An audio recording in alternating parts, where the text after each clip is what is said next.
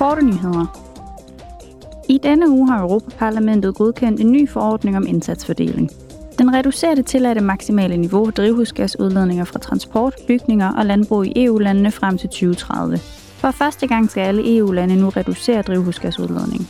Målet for, hvor meget de skal reducere, varierer mellem 10% og 50%. 2030-målene for hvert EU-land er baseret på BNP per indbygger og omkostningseffektivitet. Forordningen om indsatsfordeling er del af Fit for 55-pakken, der er EU's plan for at reducere drivhusgasudledning med mindst 55% inden 2030 i forhold til niveauet i 1990 i overensstemmelse med den europæiske klimalov. I går vurderede parlamentsmedlemmerne sammen med formand for rådet Charles Michel og formand for kommissionen Ursula von der Leyen resultaterne af det ekstraordinære EU-topmøde, der fandt sted den 9. februar.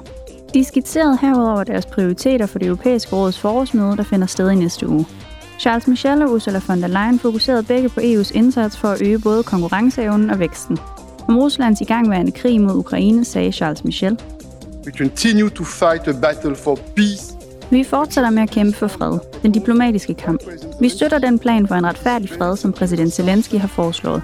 Den er baseret på FN-pakten, den er baseret på respekt for folkeretten, og vi arbejder hårdt på at samle det internationale samfund bag disse bestræbelser på fred. Behind peace efforts. Formand for kommissionen Ursula von der Leyen gjorde i forbindelse med emnet økonomi og energiomstilling rede for det møde, hun havde haft med USA's præsident Joe Biden. Derefter sagde hun: "The big bulk of work." Den store del af arbejdet ligger stadig hos os i Europa. Vi europæere er nødt til at blive bedre til at pleje vores egen industri for ren teknologi. Vi er nødt til at være hurtigere.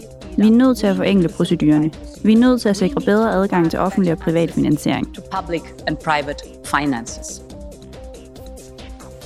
I Strasbourg markerede parlamentet kvindernes internationale kampdag med taler af den iranske Nobelprismodtager Shirin Ebadi og den italienske astronaut og tidligere kaptajn for den internationale rumstation Samantha Cristoforetti. Parlamentets formand Roberto Mezzola sagde i den anledning: "Even within our union."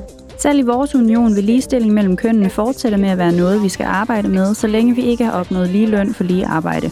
Selv nu om dage har hver anden kvinde været udsat for sexchikane. Tiden er nu inde til, at EU går forrest. Ved at fastsætte standarder for kriminalisering af vold mod kvinder, forbedre adgangen til domstolsprøvelse og ved at godkende Istanbul-konventionen inden udgangen af denne valgperiode.